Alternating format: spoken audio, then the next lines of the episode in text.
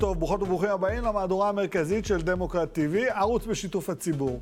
הערב אנחנו עם מהדורה מיוחדת בנושא חדשנות כלכלית בעולם משתנה. נפתח את התוכנית עם פאנל משולש, יערמן, פרופסור דני גוטווין ודוקטור מיקי פלד.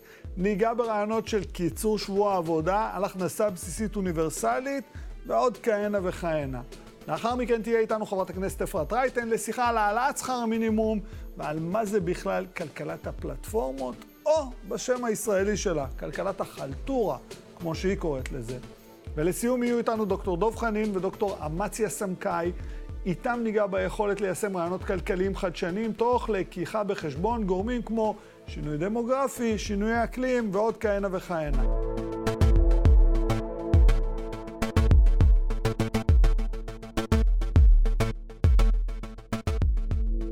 את התוכנית נפתח עם שלושה אנשים מאוד מעניינים. יערה מן, ראש תחום חברה כלכלה בקרן ברל כצנלסון, ערב טוב, שעוסקת רבות בנושא, פרופסור דני גוטווין מאוניברסיטת חיפה, ערב טוב דני, תודה רבה שהצטרפת אלינו, ודוקטור מיקי פלד, חוקר בכיר בקרן ברל כצנלסון, שיספר לנו על הרעיון של קביעות. שלום לשלושתכם, אני שמח שאתם איתי. אה, ברשותכם אני אתחיל עם יערה, בואי אוקיי, קראתי על זה קצת. זה קטע, כאילו, אנחנו עובדים יותר מדי, אנחנו מרוויחים פחות מדי, הלחצים מורידים אותנו מתחת לשולחן, אבל מה הכי מדהים בסיפור הזה, שכשאנחנו בודקים על חברות וכלכלות שהורידו בשבוע העבודה, תספרי לי את. אז ככה, קודם כל, בגלל שהנושא שלכם זה רעיונות אה, כלכליים חדשניים, אז צריך להגיד שהרעיון של הגבלת שבוע העבודה הוא רעיון מאוד לא חדשני, הוא הבסיס בעצם של חקיקת העבודה ב-150 השנים האחרונות, מאבקי עובדים הגבילו את שבוע העבודה, ובאמת היה לנו תהליך ארוך של הגבלה, אנחנו רואים גם בישראל, יש חוק הגבלת שעות עבודה ומנוחה, פעם הדבר הזה אפילו לא היה, והייתה איזושהי מגמה במשך הרבה מאוד שנים בעולם המערבי של הפחתת שעות עבודה, אבל בכמה עשרות השנים האחרונות, אה, בשוק העבודה המודרני כמו שאנחנו מכירים אותו היום, המגמה הזאת נעצרה, במקומות מסוימים אפילו אה, השתנתה. ואנחנו באמת רואים אה, שיש לנו היום נורמות נצלניות של ריבוי שעות עבודה, אה, והדבר הזה יש לו מחירים נורא נורא גבוהים מכל מיני סוגים. אז אתה הזכרת כמה, קודם כל באמת מה שאתה אמרת זה איכות חיים, זה איזושהי קריסה כזאת, תחושה שאנחנו עבדים של הזמן, עבדים של העבודה, לא מספיקים שום דבר, שזה מחיר אה, מגדרי מאוד מאוד משמעותי שמאוד חשוב לדבר עליו, בעצם מי שהכי מתקשות לעמוד בנורמות האלה של שוק העבודה המודרני אבל תוסיפי לזה, כי זה הצלבה, זה לא רק שוק עבודה מודרני, זה גם, את צריכה להיות אימא. בדיוק. את לא בבית מספיק, אוי ואבוי, את מפקירה את הילדים. הכפילות הזאת של מצד אחד איזה נורמות נורא נורא אה, של אימהות, מה זאת האימהות הטובה הזאת, שהיא אימהות עם אה, הרבה מאוד נוכחות של שעות בבית. אה, וגם כמובן שהיא באמת, אלה נורמות על אימהות ולא בהכרח נורמות על אבהות, שהחברה מצפה מאיתנו לדברים שונים. אה, ומצד שני, כדי להצליח בשוק העבודה אה, כפי שהוא היום, כדי להתקדם בו, כדי להיות עצמאית כלכלית, אז צריך לעבוד המון המון שעות, וזה דבר שהוא פשוט בלתי אפשרי לעשות את שני הדברים ביחד. אבל את יודעת, יבוא מישהו מהצד שיסתכל ויגיד, מה, מה היא רוצה מאיתנו? אנחנו בסך הכל מציעים לאנשים, אתה רוצה, תעבוד יותר שעות, תרוויח יותר כסף. אתה לא רוצה, אל תעבוד יותר שעות, תרוויח פחות כסף. קודם כל, היחס בין שעות לשכר בשוק העבודה שלנו הוא לא לינארי. מה זה אומר? זה אומר שאני לא יכולה לעבוד היום בחצי משרה, אבל בעבודה שהיא עבודה מצוינת ואני ארוויח חצי ממה שאני ארוויח אה, במשרה מלאה. לא, עבודות שהן אה, בחלקיות משרה הן בדרך כלל עבודות פחות טובות, פחות יציבות, אה, שיש בהן פחות הזדמנויות קידום, ובעצם האמירה הזאת, שבאמת בדרך כלל מופנית לנשים, של בסדר, תפחיתי שעות עבודה, המחירים הכלכליים שנשים משלמות זה לא עשרה, עשרים אחוז משרה פחות, אלא זה מחירים כלכליים של בעצם להיתקע באיזשהו מקום שאי אפשר אחר כך לצאת ממנו, ומחיר של תלות כלכלית של נשים וגברים, זה חד משמעי. בואי נדבר על חג הפסח היהודי.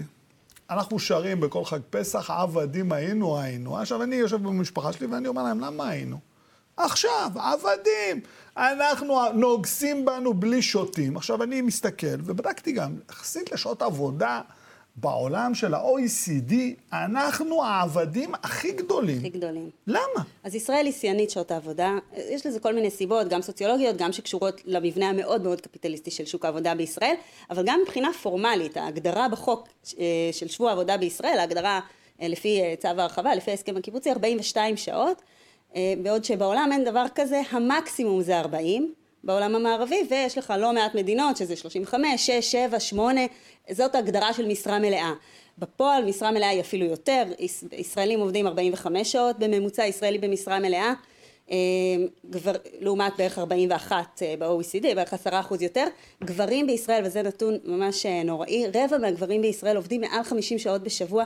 זה הוגדר כ... זה, זה מצב שהוגדר כעבודת יתר, הוכח כסכנה בריאותית ממש. זאת אומרת, יש לזה, זה לא רק זה שזה לא כיף לעבוד, זה ממש, זה מסכן את הבריאות, זה מייצר שחיקה, זה מייצר תופעות חברתיות מאוד מאוד קשות. זה גם לא משאיר לאנשים פנאי לשום דבר אחר. אפילו לא להיאבק על קיצור שעות העבודה. כן, תשארי איתי רגע, דני עוד שנייה, אני רוצה לפנות קודם למיקי. מיקי, אני מתנצל, אני רוצה לדבר איתך בעצם על שכר אה, אוניברסלי. הכנסה אוניברסלית, ועכשיו, ועכשיו אנחנו מדברים בעצם על רעיון שבעיניי הוא נשמע רעיון מצוין, כאילו, אתה חי, אתה חלק מהמדינה, קח כסף כדי להתקיים. בוא תסביר לי קצת יותר בפרוטרוט מה זה אומר. כן, אה, אז הכנסה בסיסית אוניברסלית, כשמה כן היא, זו הכנסה שהמדינה אה, מחלקת אה, כל חודש לכל אזרחית ואזרח בוגרים בסכום קבוע, והמיוחד בה שהגודל של ההכנסה או עצם קבלת המענק הוא לא תלוי בהכנסה, הוא לא תלוי בכמה עמוקים הכיסים שלי, הוא לא, זה, זה לא תלוי בכמה עושר צברתי בחשבון הבנק, אלא ניתן גם, אפילו אם לא עבדתי אפילו שעה אחת באותו חודש. זו החדשנות, המהפכנות של הרעיון הזה. זאת אומרת שבעצם אתה מובטל, או אתה חותם דמי אבטלה, או שאתה לא מועסק. אני החלטתי ביוקו, בייקוק, לתת לך קצבה מסוימת דרך המדינה כדי שתחיה. אני, אני חייב לשאול אותך את השאלה, זה, זה עובד באיזשהו מקום בעולם? אמ, מכיוון שאנחנו מתעסקים בכלכלה, אז תמיד התשובה היא כן ולא. אז אה, כן ולא. זה, זה, יש ניסויים בעולם, אגב בהיקף שהולך וגדל, בהכנסה בסיסית אוניברסלית. אה, הניסוי המפורסם ביותר הוא אה, נעשה בפינלנד ב-2017-2018, ועכשיו ממשלת ספרד ועיריות גדולות בארצות הברית כמו לוס אנג'לס התחילו להרחיב עוד ועוד את הניסויים האלה ולחלק כסף, אבל צריך לומר, זה עדיין אה, מיועד בעיקר למשפחות אה, מעוטות הכנסה, זה עדיין לא בהיקף ש...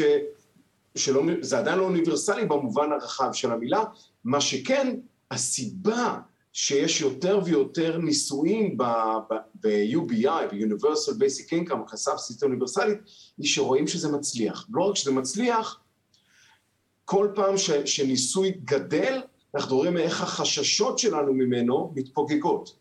והאפקטים החיוביים נראים לעין בצורה ברורה. אז תן לי ולכן לשאול... הנושא הזה צובר יותר ויותר פופולריות ותמיכה. אז תן לי לשאול את השאלות הבסיסיות, שבטח כל אחד עכשיו חושב עליהן בראש. אז למה לי לצאת לעבוד? בחייאת מיקי, נשב בבית, תביא לי את הכסף, יהיה בסדר, נסתדר, לא ככה? כי אתה רוצה אה, חוג אה, שחמט לילדים וחוג אה, כדורגל לילדה, ואתה רוצה לנסוע לאיטליה לחופשה מתישהו, ואתה רוצה אולי גם מקרר חדש. אנחנו רוצים דברים שמעבר לבסיסי, אז זו הכנסה בסיסית אוניברסלית. זו הכנסה שבמצב האוטופי היא מנתקת את הקשר הגורדי בין הצורך לעבוד במשרה מלאה לבין הזכות לקיום בכבוד. אתה, אתה תתקיים בכבוד, זו הכנסה שתאפשר לך להתקיים בכבוד, אבל לא הרבה יותר מזה. ואנחנו מניחים שאנשים רוצים יותר מזה, ולכן גם אנשים ימשיכו לעבוד, אבל הם יעבדו אחרת, הם יעבדו פחות שעות, הם יעבדו בעבודה שהם רוצים, הם, אה, יהיה להם פנאי למשפחה, לחברים, לקהילה, אה, תהיה להם יותר בריאות נפשית.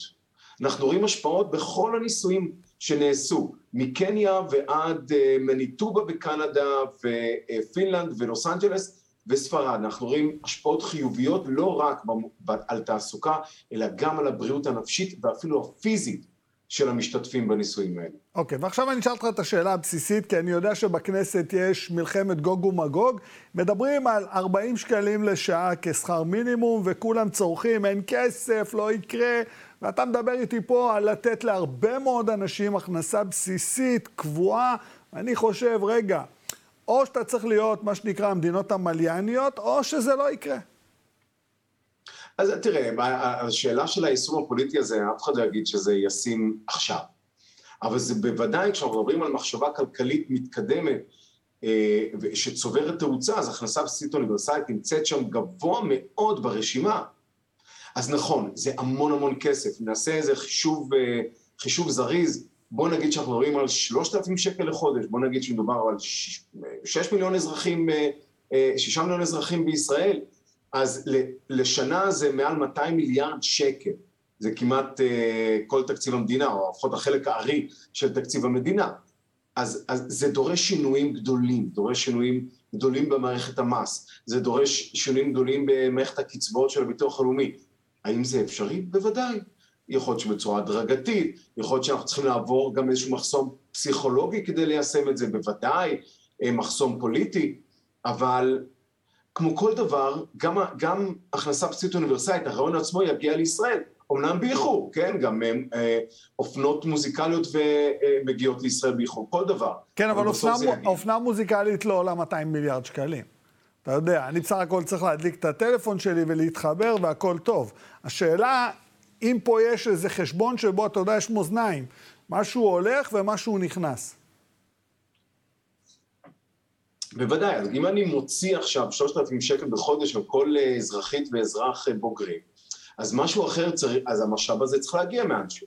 הוא יגיע לדוגמה, לפחות בחלק מהמקרים, מקיזוז אה, מחלק מקצבאות הביטוח הלאומי, אבל, אבל זה לא הכסף הגדול, הכסף, זה יגיע ממיסוי, חלקו מיסוי עקיף, כי נוכל להגדיל צריכה, מע"מ, בלו על דלק ועוד, אבל גם על אה, חלק ארי יגיע ממיסוי על אה, משאבי טבע, הוא יגיע ממיסוי על עשירונים על ה, נגיד שני העשירונים הגבוהים של, מה, אפשר גם אומר, לקזז. אתה אומר מע"מ ואני... לקזז את הקצבה שמקבלים באיזושהי תקופה. מיקי, אתה אומר מע"מ והראש שלי נכנס לסחרחורת, כי מע"מ זה אולי המיסוי הלא פרוגרסיבי הכי גרוע במדינת ישראל. גם אם אני מרוויח שני מיליון שקלים, אני משלם את אותו מע"מ על הקוטג' של אישה שמרוויחה 2,500 שקלים. אני, אני, אני מנסה לחשוב איך אנחנו יכולים, כי אני מנסה לשבור את הקופסה הזאת של המיסוי הלא פרוגרסיבי, ומצד שני, כמו שאתה אומר, אתה מדבר איתי על משאבים טבעיים, ואני קצת בבעיה עם המדינה שחילקה את המשאבים הציבוריים למתי מעט מאוד עשירים, ואז אני בבעיה. אתה, אתה מבין את הנקודה ש... ב- בוודאי, אבל בוא... עיקרון בסיסי באי שוויון זה שתוספת שקלית שווה יותר מאשר תוספת אחוזית או דיפ... כלומר, אם אני אגדיל את השכר של כל האנשים בישראל בשתי אחוז, בשקלים העשירים יקבלו יותר מאשר העניים. אם אני מגדיל את השכר של כל האנשים בישראל בשלושת אלפים שקל, ההשפעה אה, על, ה, על, ה, על משפחות מעוטות הכנסה תהיה עצומה. ההשפעה על העשירון העשירי, בוודאי על המיליון העליון, okay. אוקיי. תהיה כמעט זניחה. תישאר איתי רגע, מיקי.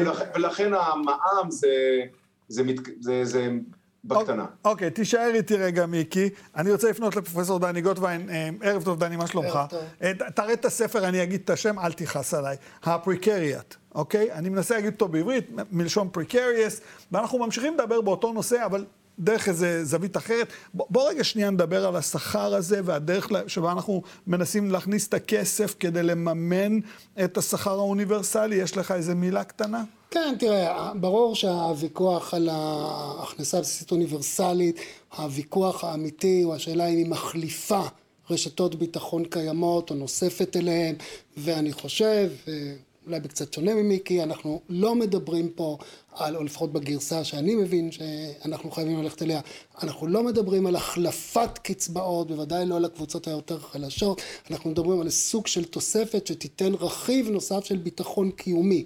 אנחנו במפורש לא מדברים על איזושהי החלפה של קצבאות קיימות באיזה דבר חדש, אנחנו יוצרים שכבה נוספת, וכך צריך לדבר, כשמדברים על ה-UBI, על ההכנסה הבסיסית האוניברסלית, צריכים לדבר על שכבת מגן נוספת שניתנת באופן אוניברסלי וכנגדה מועלים מיסים, זאת שאלה פוליטית מרחיקת לכת, וצריך להגיד שהמושג הזה של הכנסה בסיסית אוניברסלית הוא סוגיה שנויה במחלוק, במחלוקת בין ימין ושמאל. הימין כן. הכלכלי היה רוצה באמצעותה לחסל את מדינת הרווחה, אה, גורמי שמאל. כמו הניסיון בארץ שהיה, כן, בניסיון כן. לחסל את הקצבאות. אה, צריך להגיד שגם בארץ גורמים, גורמי ימין כלכלי תומכים ברעיון כי הם חושבים שזה יהיה המטאטא הגדול שיעיף החוצה את כל הסיפורים של קצבאות לעניים כאלה לעניים אחרים. אני הייתי אומר שמבחינה סוציאליסטית, שגורמים הסוציאליסטים רואים בהכנסה בסיסית אוניברסלית עוד רכיב שצריך להיות מאוד מאוד מתוחכם בהכנסה שלו, להפוך אותו לאוניבר, לאוניברסלי, אבל גם שלוקח בחשבון את הצרכים של הקבוצות השונות. זהו, אני, לי, עוד שנייה, דני, כי, כי זה כן חשוב לי. בעצם מה שאנחנו מדברים עליו הוא בעצם העובדה שיש הרבה קבוצות מוחלשות שמקבלות מגורמים שונים קצבאות שונות. אתה יודע, התפיסה היא, אוקיי, אם אני אתן להם קצת כסף, אז אנחנו נייתר. אתה בעצם אומר, לא. הנקודה הקריטית היא שבעצם אותן קבוצות צריכות יותר הגנה של סולידריות חברתית. אני, בוא, בוא נגיד את זה ככה, ככל שאתה חלש יותר, אתה צריך יותר מרכיבים של ביטחון. בוא נגיד, במקום המילה סולידריות, שהיא, okay. אוקיי. ה, שהיא המוטיבציה החברתית, אבל ההיבט הפונקציונלי הוא ההיבט של ביטחון. קבוצות חלשות אין להן ביטחון כלכלי, אין להן ביטחון קיומי. הן חיות מן היד אל הפה, לכן הן עושות החלטות אחרות. החלטות מאוד רציונליות מנקודת הראות של הקיום שלהן, אבל החלטות שבסופו של דבר בשיטה, בתוך השיטה הקיימת, הופכות אותן לפגיעים יותר. ומה שאנחנו מעוניינים לעשות זה לא לחלק כספים ולא להגדיל נטו ולהקטן את אלא לייצר מנגנוני ביטחון שבהם המדינה מייצרת ערבות. כמובן שיש לזה היבטים כספיים, כמובן שבסופו של דבר יש לזה איזה ביטוי בשורה בחשבון בבנק, אבל ההיגיון שמפעיל את זה הוא לתת לאנשים אופק, לתת לאנשים שליטה בחיים, לתת לאנשים ביטחון. זה המנגנונים שאותם אנחנו רוצים להשיג באמצעות התשלומים האלה, וגם ההכנסה הבסיסית האוניברסלית לא עומדת לכשעצמה כמנגנון אה, כספי שנותנים צ'ק לכאן לשם, אלא היא רכיב שמעוניין לייצר אופק של שליטה בחיים, של יכולת תכנון, של ביטחון קיומי, של איזושהי כניסה אל תוך מה שנתפסת החברה של מעמדות הביניים לקבוצות שמצויות מתחתם. אז בואו נדבר על הקבוצה החדשה הזו. כי זה הוביל אותי, ידעתי שאנחנו נגיע לשם. הפריקריאט. בואו בוא, בוא נדבר על הקבוצה הזו, והבעייתיות שאנחנו מסתכלים עליה בעולם המודרני, כי אתה יודע, כולם מדברים, אנחנו אוהבים יותר להסתכל על ההייטקיסטים. אתה יודע, זה יותר נחמד, הם מרוויחים הרבה מאוד כסף, יש שם מכוניות חדשות, יש אספרס, מכונת אספרסו לכל עובד, וכולי וכולי, אבל זה תראה, דק. תראה, מה שהספר הזה, שחיבר אותו גיא סטנדינג, שהוא כלכלן, אגב, מהוגי רעיונות ההכנסה הבסיסית האוניברסלית, מה שגיא סטנדינג אומר, כמו שאומרים אגב רבים אחרים, הוא פשוט כינס את הרעיונות האלה לספר הרעיונות של הפרקריאט, הופעתו של המעמד החדש, שהניאו-ליברליזם. כחלק מיצירת אי השוויון והעברת נתחים גדולים יותר של העושר החברתי לקבוצת מיעוט בעצם שינה לחלוטין את שוק העבודה ופורר את שוק העבודה שהכרנו אותו, כן, של אדם הולך לעבודה ויש איזו אחריות וקביעות ופנסיה וכדומה, בעצם יצר אין ספור אה, עיסוקים או צורות עיסוק, אנחנו בישראל בעיקר מכירים את אה, נגיד עובדי הקבלן, עובדי הקבלן. אנחנו מכירים את אה, עובדי הפלטפורמות למיניהם, אבל יש אין סוף צורות של העסקה שהיא העסקה לא ישירה ולא קבועה ולא בטוחה, שאין בה, ואנשים חוץ מזה שניזוקים כלכלית, מייצ... נמצאים בעצם במעמד פגיע, אפשר להעיף אותם מהיום למחר, הם בלתי, הם, הם, הם חפצים גם בלתי... גם אם הם נפגעים בעבודה, אתה יודע. הם, רגע, עכשיו, מה שקורה שהדבר הזה קורה במקביל לפרימת רשתות הביטחון החברתיות. זאת אומרת, יש לנו בני אדם שמצד אחד המדינה כבר לא אחראית לבריאותם, לחלק, לחינוכם וכדומה באופן הראוי, ומצד שני הם מתקיימים באיזה שוק עבודה מאוד מאוד אה, תזזיתי, לכן אה, יש שקוראים להם המעמד הפגיע, יש להם קוראים להם המעמד השברירי, יש שקוראים להם המעמד הרעוע, זה קבוצה שהולכת והופכת להיות מרביתו של שוק העבודה. אגב, לא מדובר על קבוצות שוליים. עכשיו, משום יש ניסיון מכוון להציג את האנשים האלה כאנשים לא יצרניים, כאנשים פרזיטים, ו- וכל זה כדי בעצם להטיל עליהם סוג נוסף של פיקוח וסוג נוסף של הוצאתם מטווח החברה. עכשיו, החשוב במה שסטנדינג אומר לנו בספרו, הוא, לדבר הזה יש מחיר פוליטי. והמחיר הפוליטי הוא פשוט. הקבוצות האלה לא ישתקו. הן תלכנה לטראמפ. הן תלכנה לקבוצ... לצורות שונות של פופוליזם, ואם אני אנסח את זה בדברי, העולה, ב... בלשוני, העולה מדבריו של אה, סטנדינג הוא שהמעמדות המבוססים יותר צריכים להחליט האם הם רוצים לשמר את הפריבילגיות שלהם, או הם רוצים דמוקרטיה. אוקיי. אוקיי. זה לא ילך, הרעיון של קבוצות פריבילגיות מול קבוצות נשחקות. לא ילך עם קיומו של סדר דמוקרטי. אז תן לי רגע לצאת מתוך הפריזמה הזאת ולשאול אותך את השאלה שעולה לי בראש, אתה יודע, והרבה אנשים ישאלו אותה. רגע, מה, מה אתה רוצה אבל, דני? יש לנו חברה דמוקרטית סך הכל, יש פה מערכת חינוך די טובה, כולם משתלבים במערכת חינוך. אם מישהו רוצה, שיתחיל, אתה יודע, לזוז סולם הדרגות, מי שיהיה פריקריאט, יהיה פריקריאט, בוא נקרא לזה המעמד השביר, ומי שיעוף קדימה, יעוף קדימה. לא ככה? לא, לא ככה. אה, וואו, באמת. אה, מדהים. ממש, ממש לא, אה, משום שאז אתה תגלה שהאנשים שנהפכים לקורבנות של הסדר הזה, בוא נגיד את זה בצורה מאוד פשוטה, הסדר הזה מייצר קורבנותיו, העושר העצום שמצטבר למעלה נעשה על ידי ניצול אגרסיבי וניצול מנוול גם, זדוני, של אנשים על ידי צורות העסקה, אנחנו יודעים מה קורה בכל מיני חברות, אמזון וכדומה, אה, כן, צורות ההעסקה הנבזיות האלה, האנשים האלה לא ישתקו.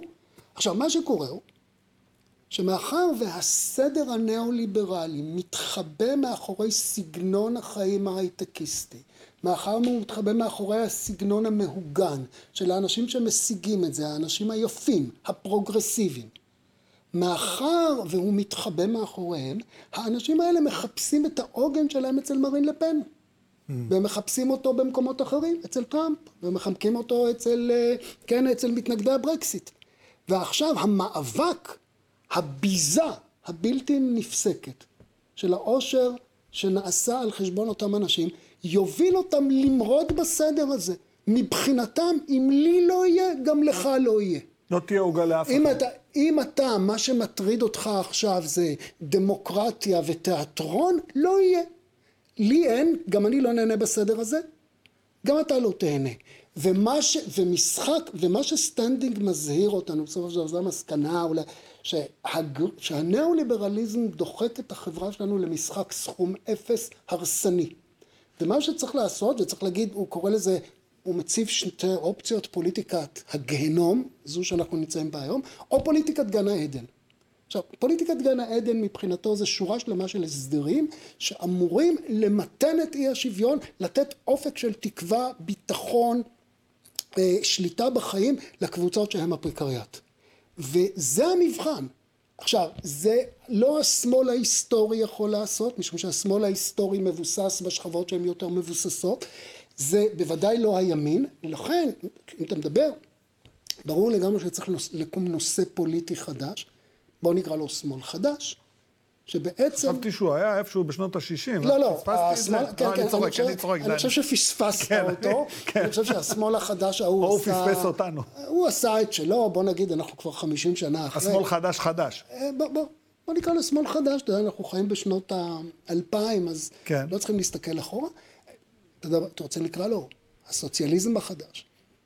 אה, אז ופה הרעיון הזה לשחרר את החברה מהלפיתה של משחק סכום האפס הזה, חשוב להגיד, ההתמרדות של הפריקריאט היא התמרדות של אנשים נואשים שרוצים את חלקם בחברה. אוקיי, okay, שנייה רגע, אני רוצה לחזור למיקי. מיקי, אתה שומע את הדיון שלנו באולפן, וחלק מהדיון הוא בעצם על השכבות האלו, הפריקריאט, המעמד החדש, המעמד השביר. לתפיסתך, בעצם, האם יכול להיות שהכנסה אוניברסלית היא בעצם עוד חלק בשינוי המעמדי הזה בחברה. הכנסה הבסיסית אוניברסלית היא כלי. היא לא אמצעי. היא לא, אה, סליחה, היא לא מטרה. כלומר, אם, אם אני לוקח את העולם כפי שהוא היום, ורק מוסיף הכנסה בסיסית אוניברסלית, לא בטוח שהועלתי הרבה, או בוודאי לא מימשתי את הפוטנציאל שיש בהכנסה בסיסית אוניברסלית. אם עשיתי שינויים בסדרים הכלכליים חברתיים. עיגנתי לדוגמה את, ה, את, את המעמד הזה של הפריקריאט, עיגנתי אותו באופן שלא פוגע בזכויותיו, אה, ו, אה, או, או, או אולי אפילו הצלחתי למגר את, ה, את הניצול שלו. ואם הצלחתי אה, לקצר את שבוע העבודה, ואם הצלחתי לחולל שינוי סוציאל דמוקרטי, אז ההכנסה הבסיסית האוניברסלית מימשה את, ה, את המשמעות שלה. אם, כמו שדני ציין נכון, אם אה, הכניסה הבסיסית אוניברסלית תשמש בסופו של דבר למחיקתה של מדינת הרווחה, אז עדיף היה גם בלי הכנסה בסיסית אוניברסלית. Okay. אוקיי. ולכן, זה, כן. הכל תלוי במה אני עושה, לא, לא רק בכלי שבו אני משתמש. דוקטור מיקי פלד, תודה רבה לך שהצטרפת אלינו. תודה לכם.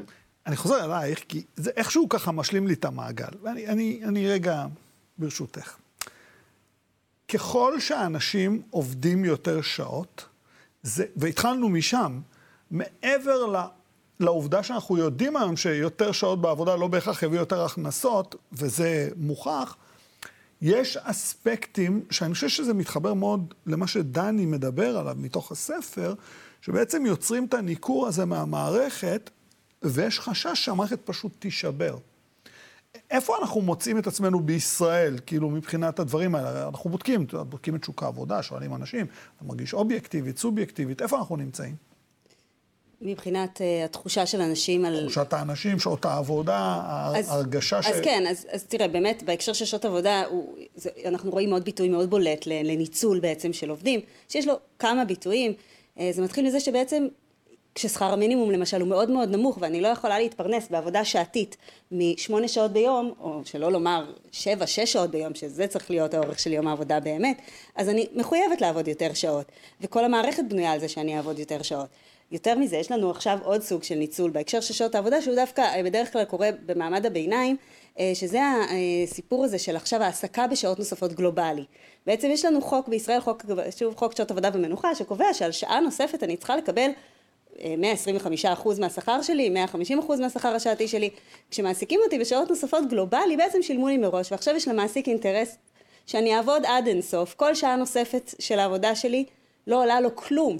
עכשיו אנחנו יודעים, ויש על זה הרבה מחקרים וגם נעשו כל מיני ניסויים, שבאמת התפוקה בסוף יום העבודה היא הרבה יותר נמוכה, אני מייצרת פחות, אני פחות יעילה, זה גם אינטואיטיבי והגיוני כמובן שבשעה העשירית שלי אני אהיה פחות טובה מבשעה השנייה שלי של יום העבודה, אבל ברגע שהמעסיק זה לא עולה לו כסף, אז מה אכפת לו? אז תייצרי 50 אחוז, כן, ותהיה יפה ואל תגיעי הביתה, ושוב, גם יש פה איזשהו מנגנון שמשמר את עצמו, כי אנחנו כל כך עייפים, אפשר להסתכל באמת על, ה, על הסיפור הזה של, של המשפחות ולראות את הדבר הזה שאנחנו כל כך עייפים, אנחנו כל כך מותשים, שאפילו לערער על הסדר הזה אין כבר משאבים. כן, דני, במשפט כי אין לי יותר, זה חלק מסדרה. כן, הספר הזה הוא חלק מסדרה של ספרים סוציאל דמוקרטיים, של הגות סוציאל דמוקרטית שנכתבת במערב. עד כה יצא ספר על מדינת רווחה הסקנדינבית, יצא ספרו של יאניס ורופקיס על המשבר הכלכלי של 2008, מתוכננים לצאת ספריה של אה, מריאנה מצוקטו, אולי הכלכלנית הטכנולוגיה החשובה ביותר הקיימת היום בעולם, וספר של תומה פיקטי, אולי כלכלן השוויון החשוב ביותר בעולם. וצריך לומר, מה ההיגיון המתכלל? ההיגיון המתכלל הוא המפגש בין הכלכלה לפוליטיקה. כל... פוליטיקה היא מרכיב קריטי בעיצובו של הסדר הכלכלי. הניסיון להציג את הכלכלה הזה כאיזה עניין חשבונאי שחי לו באיזה ספירה של עצמו, הוא פשוט עניין אינטרס של אלה שמפיקים את הרווח מהניצול. ומה שאנחנו מעוניינים זה להכניס, להחזיר את החשיבה למושג הוותיק של הכלכלה הפוליטית. שזה... במשפט הוצאת קו אדום. הוצאת סדרת בארי בסדרת קו אדום, הוצאת הקיבוץ המאוחד, אפשר לקנות בחנויות הספרים, אפשר לקנות באתר ההוצאה, רכשו ועזרו לנו חשוב. ללכת הלאה. הרמן, פרופסור דני גוטווין, תודה רבה לכם שהצטרפתם אליי, שיהיה לכם ערב טוב. וכעת נמצאת איתנו חברת הכנסת, עורכת הדין אפרת רייטן, יושב ראש ועדת העבודה והרווחה וחברת מפלגת העבודה, שמאז שנכנסה לכנסת עוסקת בין היתר בניסיון להטמיע רעיונות כלכליים שיטיבו עם שוק העבודה הישראלי. שלום לך אפרת, מה שלומך? שלום, אחר הצהריים טובים, הכל בסדר גמור. אחר הצהריים מצוינים. ועדה קשה יש לך, התחלת עם אה, דברים כלילים ועברת לליבת החברה הישראלית, העבודה. איך, איך, איך הגעת למסקנה שהתחלתי עם דברים כלילים, כשנחתתי בכיסא היו"ר קיבלתי לידיי את חוק ההסדרים, רפורמת אה, גיל הפרישה לנשים, העלאת קצבאות הנכים ועוד כהנה וכהנה דברים, אבל uh, להפך זאת הייתה דווקא טבילת uh, אש מאוד מאוד טובה לקראת הבאות, ואני חושבת שהיה לנו מושב חורף יוצא מן הכלל שהעלינו בו באמת, בדיוק עשיתי רשימה של כמות הדיונים, גם היזומים, גם התקנות, גם החוקים שדנו בהם, ועשינו דברים מאוד uh, חשובים.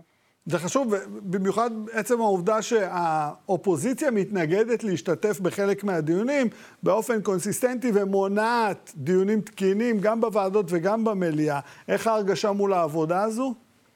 אני אגלה לך סוד, האמת שזה סוד גלוי כאן בכנסת, אבל אה, אולי פחות uh, ציבורי. ועדת העבודה והרווחה אה, בראשותי עובדת עם האופוזיציה בצורה תקינה כמעט לחלוטין. אני חושבת שלמעט אה, מפלגת הליכוד, נציגי אה, הליכוד נמצאים אצלי בוועדה באופן קבוע נציגי האופוזיציה, הן מהמשותפת, הן מיהדות התורה, הם כבר חברים בוועדה מזמן, וגם מש"ס אנחנו מקדמים ועובדים ביחד בהרבה מאוד אה, חוקים. האמת שגם אה, חברים מטעם מפלגת הליכוד מגיעים מדי פעם, או להביע הסתייגות, או לטעון בעד ונגד, אבל הם גם לאחרונה בעיקר גם הגיעו יותר ויותר לקחת חלק. כן, אני רוצה, בואי רגע נעבור לעניינים ספציפיים ברשותך. העלאת שכר המינימום, שזה דיון מאוד מתמשך. מצד אחד, החברות כנסת, בעיקר מפלגת העבודה, שמדברות על העלאה מיידית של שכר המינימום, 40 שקלים לשעה. מצד שני, התוכנית שמביא שר האוצר, שלא כל כך עוברת טוב, בין היתר, בין חברות מפלגת העבודה. איך זה מתבטא אצלך? אה, אני מסגר לך את זה אולי טיפה מעט שונה.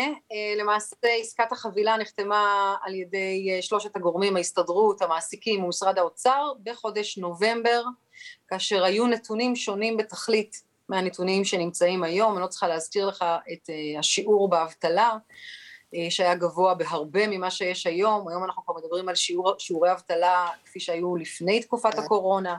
מעבר לכך, משרד האוצר היום מתגאה בנתוני הצמיחה המדהימים, באינפלציה שעלתה, אמנם באופן יחסי לא דומה לאינפלציה במדינות האחרות, אה, כמובן באופן הרבה יותר נמוך, אבל שיעורי האינפלציה, יוקר המחיה היום, אני לא צריכה לספר לך כמו לכולם, איך זה משפיע על הכיס של כולנו. עכשיו, עסקת החבילה הזו שנקבעה, דיברה גם, עסקה גם בשכר המינימום, וקבעה ששכר המינימום יעלה מ-5,300 שקלים ל-6,000 שקלים במשך ארבע שנים, כאשר הפעימה הראשונה צריכה להיות בסך של 100 שקלים בלבד, בחודש אפריל הקרוב. רק מה קרה? הממשלה והכנסת המורכבת הביאו את ההצבעה לקריאה ראשונה לפני שבועיים בלבד, אחרי ש... אתה זוכר, היה חרם של אה, כחול לבן, ואז היה חרם, ולפני זה היה חרם של אה, רע"מ, והחוק הזה עבר בקריאה ראשונה אה, לפני כשבוע וחצי, ולמעשה אילץ אותנו, את הוועדה, לעשות, לערוך את הדיון הראשון בחוק הזה ובכלל בעסקת החבילה רק בשבוע שעבר, ביום שני שעבר, קיימתי דיון ראשון יומיים לפני שהכנסת אה, יצאה לחופשת לפגרה שלה, כשלמעשה, ושוב גם זה, זה דבר שצריך לדעת, אנחנו uh, קיבלנו והתחלנו לדון בזה בזריזות המרבית עוד לפני שאפילו החוק עבר באופן רשמי מוועדת הכנסת, אבל הבעה שלנו, הבעת הנכונות, הבעת הרצון והרצינות והאחריות לבוא ולקדם כמה שיותר מהר את, הטיפול בנושא היה לגמרי הדגל שלנו, כפי שגם עשינו לשאר הדברים. וגילינו, כמו שבוודאי אתה יודע, שלא לא ייתכן שהפרטים של עסקת החבילה בשכר המינימום יישארו כפי שהם הוסכמו בחודש נובמבר. מצד אחד אני רוצה לגלות אחריות גדולה וכמובן לכבד את ההסכמים בין שלושת הגורמים שהגיעו להסכמים ולהסכמות ביניהם שמתייחסים גם להעלאת שכר המינימום, גם לשעון הגמיש וגם לדברים נוספים. מצד שני יש שם uh, סעיפים שהדעת uh, לא יכולה לסבול.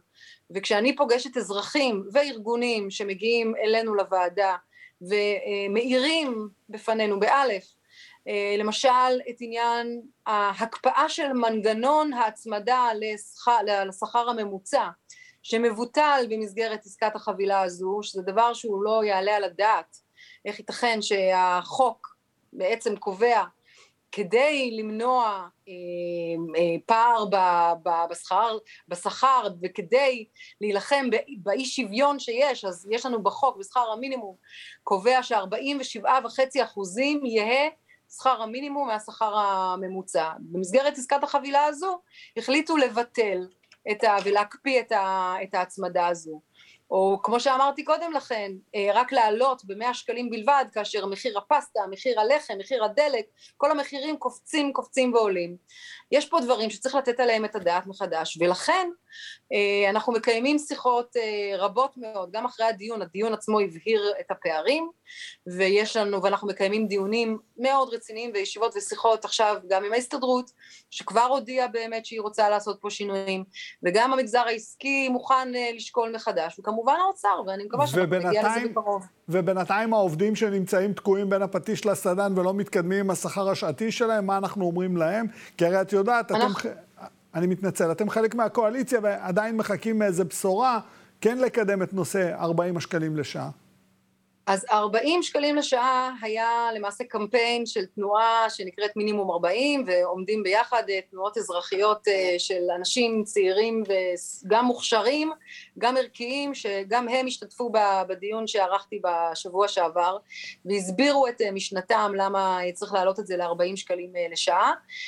אנחנו לוקחים בחשבון גם את העמדה שלהם, כמו עמדות אחרות, כמו למשל עמדה הפוכה, שבאה ואומרת אם אני עכשיו אעלה ביותר מ-100 שקלים, 300 שקלים או 400 שקלים כפי שמבקשים אה, הארגון עומדים ביחד או אה, מינימום 40, אה, איך זה ישפיע על המשק? האם העלאה כל כך גדולה של שכר המינימום בבת אחת, האם היא תגרום לפיטורים, איך זה ישפיע על המעסיקים אחרי שעברו שנתיים של קורונה שהן היו לא פשוטות, צריך לקחת את כל השיקולים האלה ולשים אותם בתוך נוסחה אחת ולראות איך אנחנו לא פוגעים במגזר אחד אבל כן מנסים להטיב עם כל המגזרים. אני חושבת שאנחנו צריכים למצוא כאן פתרונות אחראיים, יצירתיים, אני חושבת וככה גם הודעתי לכל הגורמים כולם שאני לא אסתפק במאה שקלים בחודש אה, אפריל או בחודש מאי כאשר זה יעלה, צריך לה, בהחלט להעלות את זה הרבה יותר, אם לא כפ...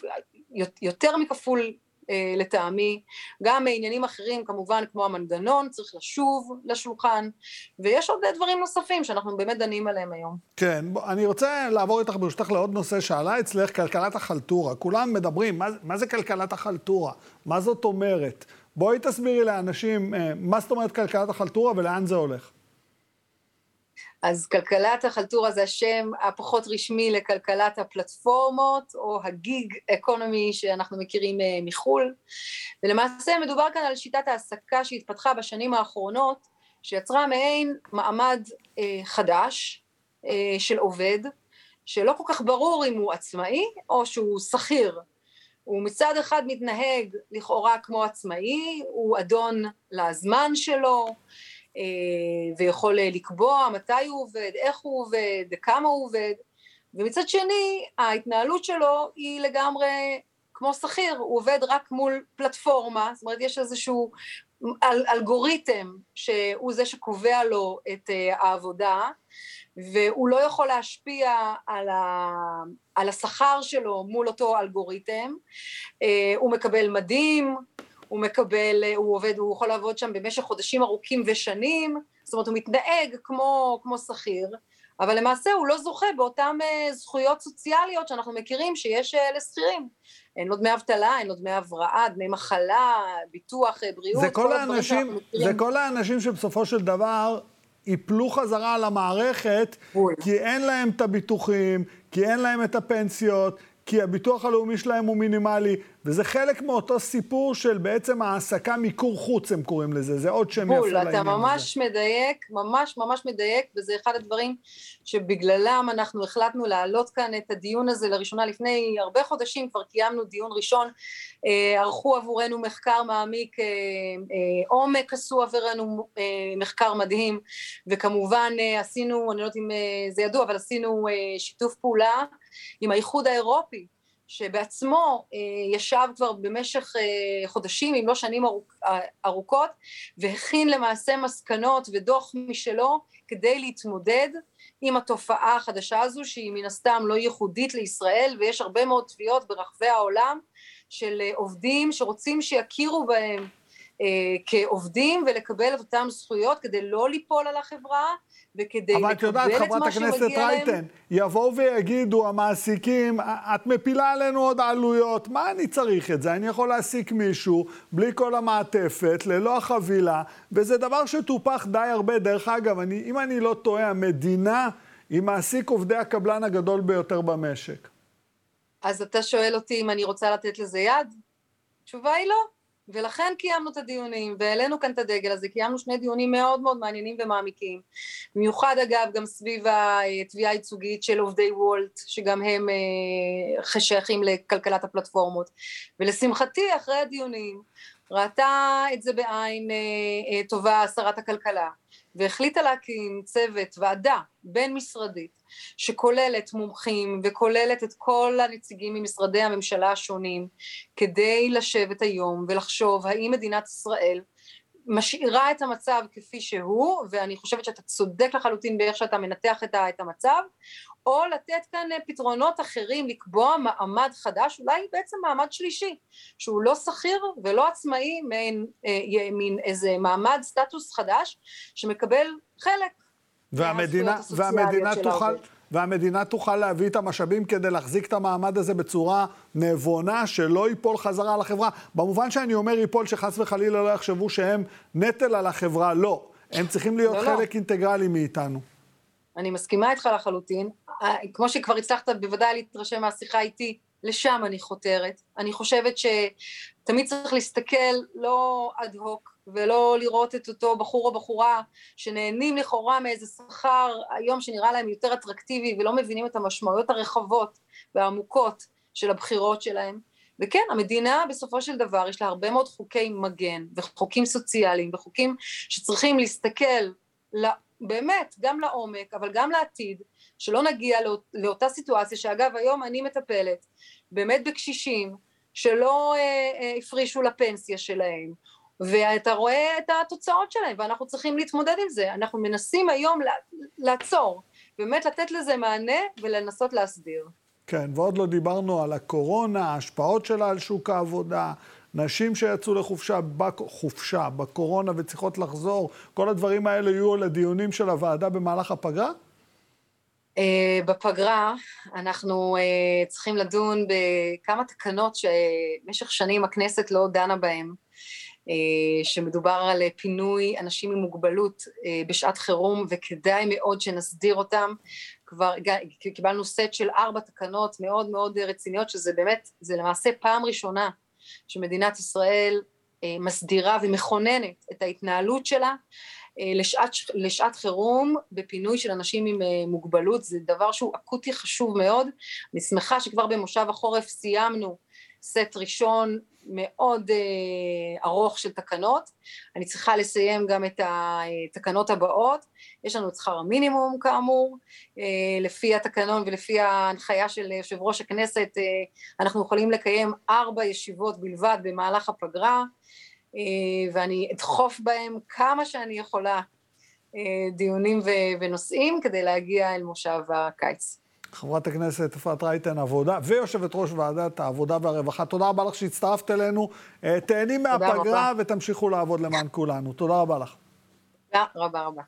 לסיום מצטרפים אלינו שני מכובדים, דוקטור דב חנין מהפקולטה למשפטים באוניברסיטת תל אביב, לשעבר חבר כנסת, ומנהל פורום האקלים וחבר לשעבר איתנו גם נמצא דוקטור אמציה סמכאי, מנכ"ל חברת הייעוץ הכלכלי סמכאי אסטרטגיה. איתם אני אנסה לשוחח על היכולות ליישם את כל הרעיונות הנפלאים שדוברו כאן בעולם, עם בעיות דמוגרפיות עולות, משבר אקלימי עצום שמאיים על כולנו. בואו נראה מה אנחנו יכולים להגיע. ערב טוב לכם חברים, מה שלומכם? ערב מצוין. ערב טוב. כיף להיות אצלך, אני. תודה רבה לך, דוב, אני שמח שאתה איתי. אה, ברשותך, דוב, אני רוצה להתחיל עם דוקטור סמכאי. אה, אתה שומע, אני, אני לא יודע כמה שמעת מהדיונים שלנו עד כה, אבל השאלה הקריטית שעולה היא באמת, האם בעצם אנחנו הולכים לקראת עולם שבו אנחנו סופרים אנשים כיחידות על דף אקסל, או שאנחנו רוצים לשנות את התפיסה שלנו בין היחסים של חברה וכלכלה ופוליטיקה?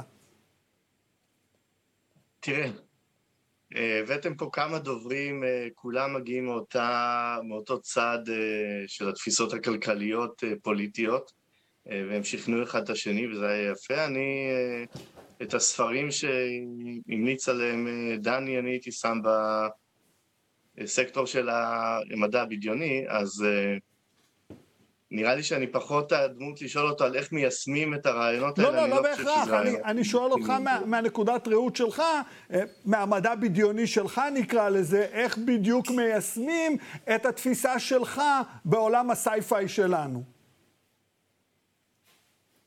תראה, בתפיסה שלי, אה, בסופו של דבר, אה, הכלכלה זה תורת התמריצים. אה, הדבר העיקרי שכל הרעיונות המאוד מאוד יצירתיים האלה מתעלמים ממנו, זה התמריץ בסוף.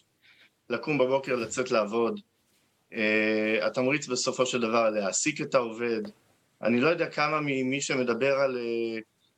אתה אמרת קודם שזה מוכח, שתוספת שעות לא מוסיפה תוצר. לא יודע, אני מעסיק עובדים, יש לי פה אה, לא מעט עובדים, ואם העובד בשעה האחרונה שלו עולה לי יותר ממה שאני משלם לו, אני כנראה אשחרר אותו הביתה, מיוזמתי, אני לא צריך שמישהו מלמעלה מהממשלה יחליט עבורי מה נכון לי כלכלית. זאת אומרת אה, שבמדינת אז, אז ישראל... דבר... סליחה, אני מתנצל. במדינת ישראל שבה עובדים... אם אתה שואל מה, מה התפיסה שלי, התפיסה שלי זה, שחררו את השוק, תפסיקו עם הנאיביות הזאת שאותו אה, קומיסר יכול אה, אה, להיות מתכנן מרכזי ולהחליט עבור כולם מה הדבר הכי נכון והכי טוב להם. תפסיקו לדבר במונחים של ניצול, אין פה שום ניצול, העובדים שלי עובדים אצלי כי הם רוצים לעבוד אצלי, כי הם רוצים להתפרנס, ו... ופשוט תנו לעשות, תנו לעבוד. כל הניסיונות האלה כאילו להפוך, להביא אותנו לגן עדן, בסופו של דבר זה כוונות טובות, אבל מובילות אותנו לגיהנום. זאת אומרת שגם שכר אה, בסיסי מינימלי לכל עובד, אה, שכר אה, אוניברסלי, זה לא, זה לא הפתרון. זאת אומרת, תנו לנו, אנחנו נסדר את העניינים, זה, זה יהיה בדרך הטובה ביותר. שכר, אוניב... שכר אוניברסלי, למשל, אז, אז, אז מה התמריץ של סטודנט לקום בבוקר וללכת לחפש עבודה? מה התמריץ של מישהו שיכול אה, לחיות אצל ההורים שלו עם אה, שכר אוניברסלי, לקום בבוקר ולחפש עבודה? וראינו בדיוק יישום של הדבר הזה עכשיו עם החל"ת.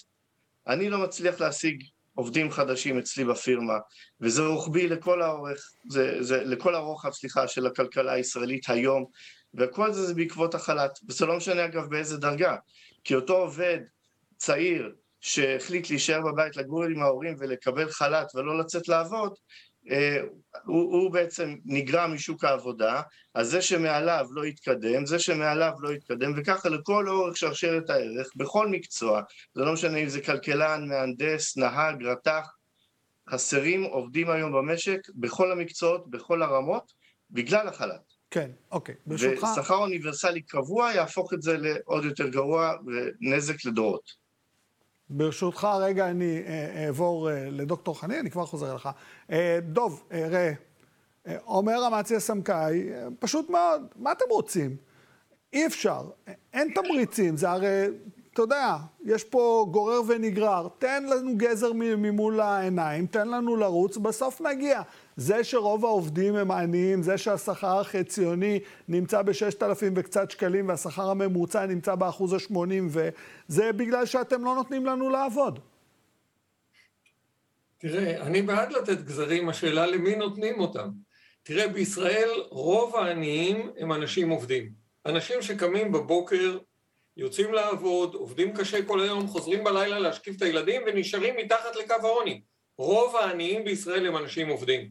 ולכן אני בעד לתת גזרים. קודם כל לתת גזרים למי שצריך, לא למי שנחנק כבר מרוב גזרים. אתה יודע, אנחנו חיים בעולם שבו 26 האנשים העשירים בעולם, יש להם רכוש כמו לחצי מהאנושות, 4 מיליארד הכי עניים.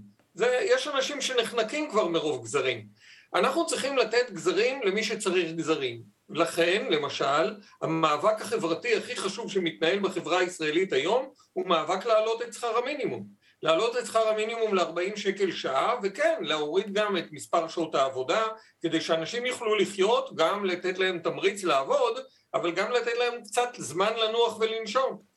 אז השיטה הזאת שאומרת, אה, תנו לשוק לעבוד, היא שיטה שיש איתה המון המון בעיות, היא מייצרת אי שוויון קיצוני בעולם שבו אנחנו חיים, ובין היתר היא גם אה, תורמת לקטסטרופה סביבתית מאוד מאוד דרמטית שאי אפשר להתעלם ממנה. זהו, אני, אני רוצה רגע... אנחנו מדברים על משבר אקלים. אני, זהו, אני רוצה לדבר רגע על, על המנגנוני פיקוח האלה, ולא רק במובן האנושי, אלא גם במובן הסביבתי.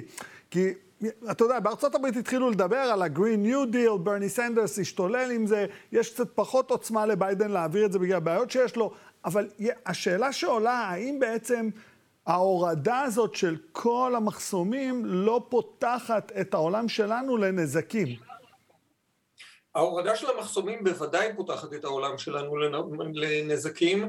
תראה, אם נותנים לאנשים לעשות את מה שמייצר להם רווחים, אז הם לא צריכים להתחשב לא בהגנה על הבריאות של הציבור ולא בהגנה על החיים של בני אדם.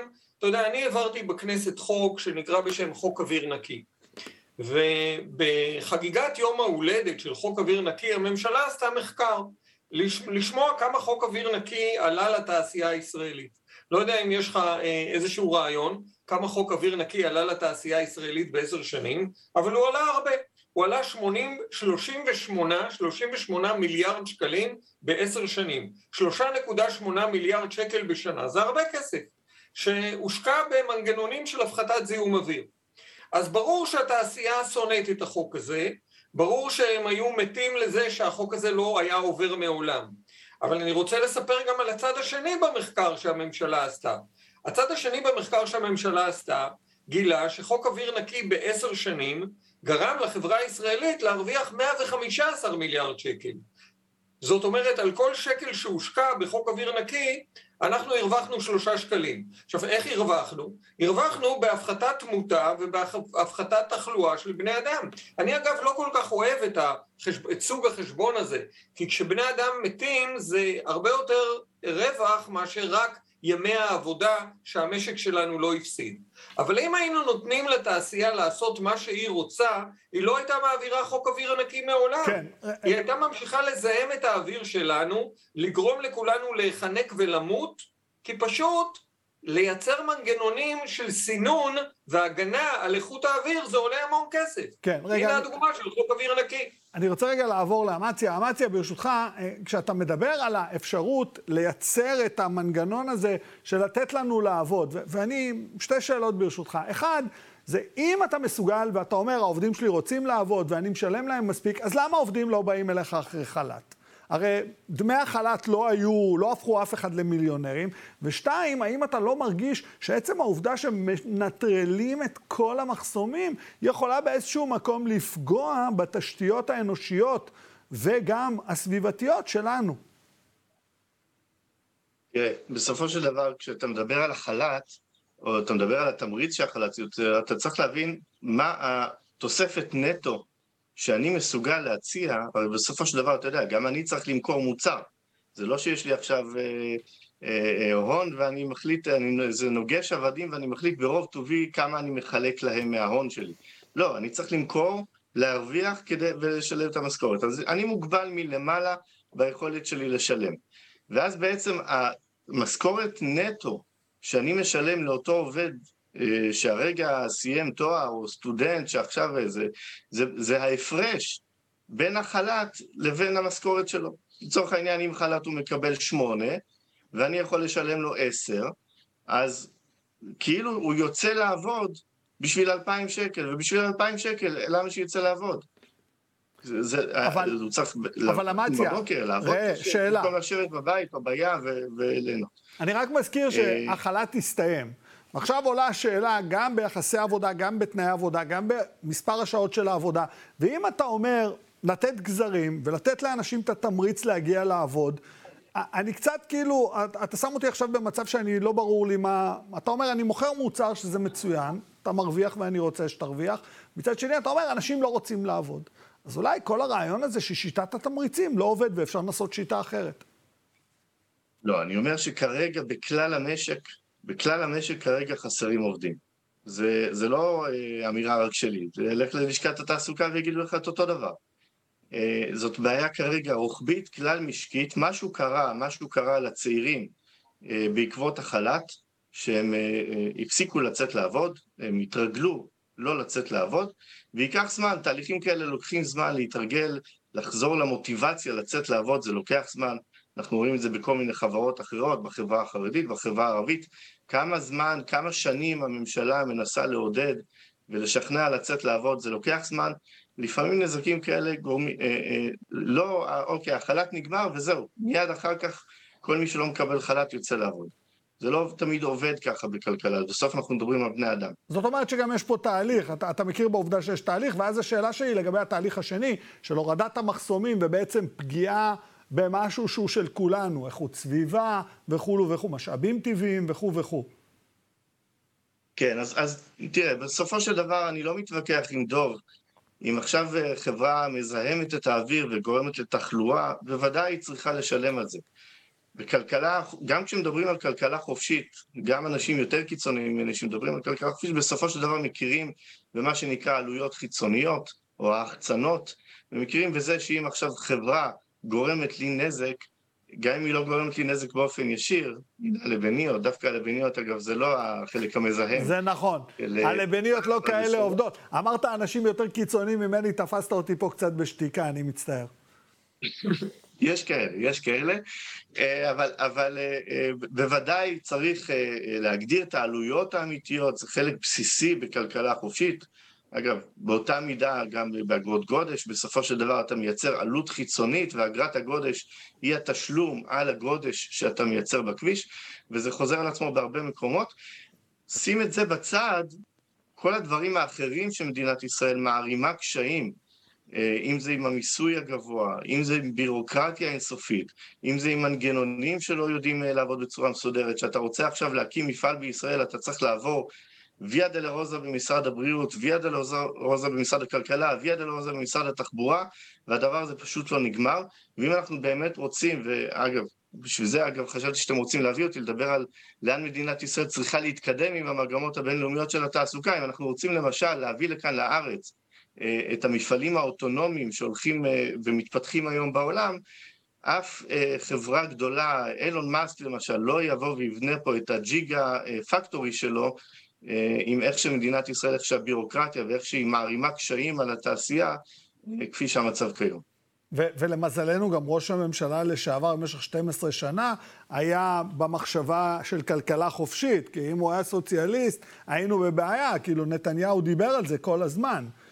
הוא היה במחשבה של כלכלה חופשית, הוא דיבר על זה כל הזמן, להגיד לך שהוא יישם, זאת כבר שאלה הרבה יותר קשה.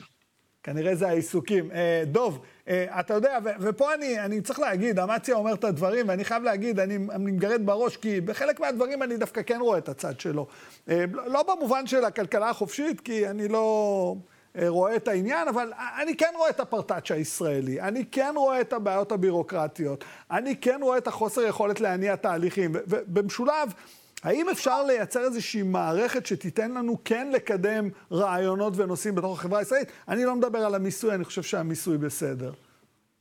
כן, תראה, אני חושב שכולנו נגד, נגד בירוקרטיה. אני לא, לא חושב שאתה תמצא מישהו שהוא בעד בירוקרטיה ובעד הפרטאץ' הזה שאתה מדבר עליו, ואתה צודק. יש פרטאץ' ויש בירוקרטיה מיותרת, וצריך להיאבק בבירוקרטיה. אבל בירוקרטיה, לא כל רגולציה היא בירוקרטיה. אה, רגולציה שמגינה על הסביבה, מגינה על הבריאות, מגינה על החיים של בני אדם, היא רגולציה נדרשת. אני רוצה שלא יהיו תאונות אה, עבודה בענף הבניין, אני צריך רגולציה שתסדיר איך נראה אתר בניין כדי שלא יהיו עשרות אנשים בישראל שיפלו למותם בכל שנה. אני צריך רגולציה. לא צריך ביורוקרטיה מיותרת, כולנו מסכימים. אומר, אומר לנו אמציה שחסרים לו עובדים, ואני בהחלט מבין את זה, אני בהחלט מבין את המצב הזה, אבל אה, למה אנשים צעירים בישראל לא חוזרים לשוק העבודה? קודם כל, מכיוון שהשכר הוא מאוד נמוך. אתה היום בתור צעיר הולך לעבוד באיזשהו מקום כמתחיל, שכר המינימום הוא 30 שקל לשעה, זה שכר שבאמת אתה לא יכול להתפרנס ממנו. לכן צריך להעלות את השכר. אנחנו מדברים על יוקר המחיה, בדרך כלל אנחנו מדברים על המחירים הגבוהים. הצד השני של המחירים הגבוהים זה השכר הנמוך. יש לנו יוקר מחיה, אנשים לא גומרים את החודש כי השכר שלהם הוא נמוך מדי. של העובדים הצעירים השכר נמוך מדי. של נהגי האוטובוס השכר נמוך מדי. למה חסרים לנו כל כך הרבה נהגי אוטובוס והתחבורה הציבורית לא עובדת כמו שצריך? כי בן אדם שיש לו רישיון אוטובוס לא יעבוד במקצוע הזה. התנאים על הפנים, השכר על הפנים, למה לבן אדם נורמלי לעבוד במקום הזה? תעלו את השכר בצורה דרמטית. תעלו את השכר של העובדות הסוציאליות, של המורות, של הפסיכולוגים בשירות הציבורי. כל השכר בשירות הציבורי הוא על הפנים, אז מתפלאים שאנשים טובים לא רוצים לעבוד בהוראה, לא רוצים לעבוד במערכת החינוך? תסתכל על מערכת החינוך של פינלנד, כן? נחשבת למערכת החינוך הכי טובה בעולם. איפה זה מתחיל? זה מתחיל בדיוק במורים שיש להם שכר ויש להם תנאים, ולכן האנשים הכי טובים מגיעים למקצוע הזה, ויש כבוד במקצוע הזה, ויש הערכה במקצוע הזה. אלה הדברים שאנחנו צריכים לייצר אצלנו בארץ. כן. אם אנחנו מדברים על פתרונות חדשניים, בואו נסתכל על מדינות מתקדמות כאלה. רגע, שנייה, דוב, אני רוצה... כמו דנמרק, כמו שוודיה. אני רוצה רגע להפסיק אותך, כי אני כן רוצה לפתרונות, ועכשיו זו השאלה המקבילה לשניכם. אני ברשותך רוצה להתחיל עם אמציה. אמציה, תראה, אני, אני קורא מה שאתה אומר, ואני חייב להגיד, זה מאוד מעניין אותי. אני, אני איתך, אתה, למרות שאתה חושב שכאילו, אני, אתה מדבר על לשים את ישראל על מפת השכר העולמי, להפוך את אשכול הנגב המזרחי לתעשייה מתקדמת, עם רובוטיקה, עובדים ברמה גבוהה. עכשיו, אומר לך את האמת, אני בעד. אני בעד. בוא ספר לי איך אני מייצר את הדבר הזה מתשתית בלי להביא עובדים מבחוץ. אני רוצה את האנשים שגרים בנגב, ירוחם, אופקים, באר שבע, דימונה, כל המקומות האלה, לייצר אותם בתור העובדים ההייטקיסטים עם השכר המתאים וההשכלה המתאימה. כן, בסופו של דבר, הלקוח שלי זה הנגב, זה אשכול נגב מזרחי, או העיר אילת. אה, או העיר טבריה, או... אני דווקא עובד המון בפריפריה, וזו בעצם המטרה, המטרה היא לקחת את אותם עובדים ולשדרג אותם. היום אה, לבוא ולהביא סייבר לנגב זה לא ריאלי, אבל לקחת עכשיו עובד שעבר כבר הכשרה בתעשייה, הוא יודע איך מפעילים מכונות, יש לו את הנגישות לעולמות האלה, ולשדרג אותו, להפוך אותו למפעיל של אה, תעשייה מתקדמת. איך אתה משדרג אותו, אמציה? איך אתה משדרג אותו? כי כדי לשדרג אותו אתה צריך בדיוק מה שדוב דיבר עליו. מערכת חינוך מצוינת, להעביר אותו ממערכת חינוך בית ספרית למערכת אקדמית מצוינת. זה עולה כסף, הכסף הזה זה המיסים שלנו. לא, זה, זה לא, זה לא אה, לב העניין. לב העניין הוא לייצר את הביקוש לעובד הזה. כי בסופו של דבר היום, ויש אה, גם בדימונה וגם במקומות אחרים בפריפריה, יש מערכות חינוך מצוינות. ואז אותו אה, אה, תלמיד, אה, כיתה י"ב, מתגייס ל-8200, הוא מתגייס ליחידה קרבית, הולך אחר כך ללמוד הנדסת מחשבים ועובר למרכז. הרעיון הוא להפסיק את המעבר למרכז, הרעיון הוא לייצר, אה, אה, לנצל את אותם יתרונות יחסיים שיש בפריפריה, ולכל אזור בארץ יש את היתרון היחסי שלו, ולראות איך אפשר באמצעות אה, אה, הסרת חסמים ובאמצעות משיכה של חברות בינלאומיות ויצירת התשתית המתאימה, לנצל את אותו יתרון יחסי ולייצר ביקוש בפריפריה. לא באמצעות התערבות ממשלתית, לא באמצעות אה, אה, אה מענקים למיניהם, כמו שנתנו בזמנו לאינטל, אלא באמצעות יצירת התשתית המתאימה, באמצעות ה- לאפשר, המדינה צריכה לאפשר את הדברים האלה, וכיום המדינה היא חסם. אוקיי, okay. דוב, אני, אני מנסה לחשוב, המספרים שאני ראיתי על 8200 הם קצת פחות מהפריפריה ויותר מהמרכז, וגם הנושא הזה של התשתיות, יש מישהו שישים את התשתיות האלו אם לא המדינה? יש לנו דרך? איך אתה רואה את העתיד? תראה, אני רוצה דווקא לקחת את הדוגמה שאמציה דיבר עליה, של הנגב ושל אילת, אזור אילת-אילות, ולדבר דווקא על דוגמה חיובית. תראה מה קרה שם. אה, לקחו את הנושא של האנרגיה המתחדשת, יוזמה אגב של השלטון המקומי, של עיריית אילת ושל המועצה האזורית חבל אילות, זו יוזמה ציבורית, זו לא יוזמה פרטית, ויצרו שם פרויקט מדהים של אנרגיה מתחדשת. הם מייצרים היום יותר אנרגיה באזור הזה ממה שהם צריכים. הם יכולים למכור למדינת ישראל חשמל. בכל שעות היום הם נשענים על שמש.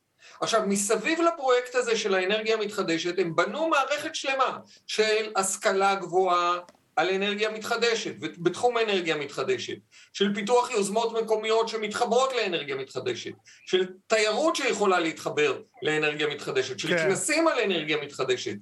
אז אני אומר, למה זה לא קורה בכל מדינת ישראל? עכשיו, המדינה במקום לתמוך בדבר הזה של אנרגיה מתחדשת באזור אילת אילות, במקום לשמור על הטבע המיוחד של האזור הזה, אז היא מוכנה להביא לשם את הנפט של קצא"א בשביל כל מיני תאגידים בינלאומיים, להזרים משם נפט אה, דרך הנגב לאשקלון, בשביל כל מיני קומבינות אנחנו, נפט במשפט בינלאומיות. כי אנחנו לפני סיום, דוב, אה, זה, זה אפשרי? אנחנו רק צריכים לשים לב למה אנחנו עושים?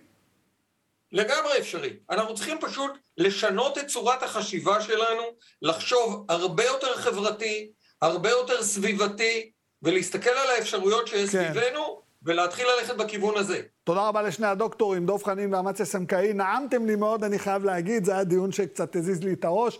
שיהיה לכם ערב טוב. ערב מצוין. אני רוצה גם להודות לכם, אתם, השותפות והשותפים של דמוקרט TV. גם התוכנית הזו והערוץ הזה בכלל אפשרי רק בזכותכם ובזכותכן. בימים כמו אלו, במיוחד, הולכת ומתחדדת החשיבות של ערוץ תקשורת שלא מפחד להביע עמדה נחרצת בעד הדמוקרטיה ובעד השלטון חוק. בעד המאבק בשחיתות ובעד מגוון של דעות. מחר, בשעה שש בערב, תהיה כאן לוסי אריש למהדורה המרכזית שלנו בשידור חי. לילה טוב.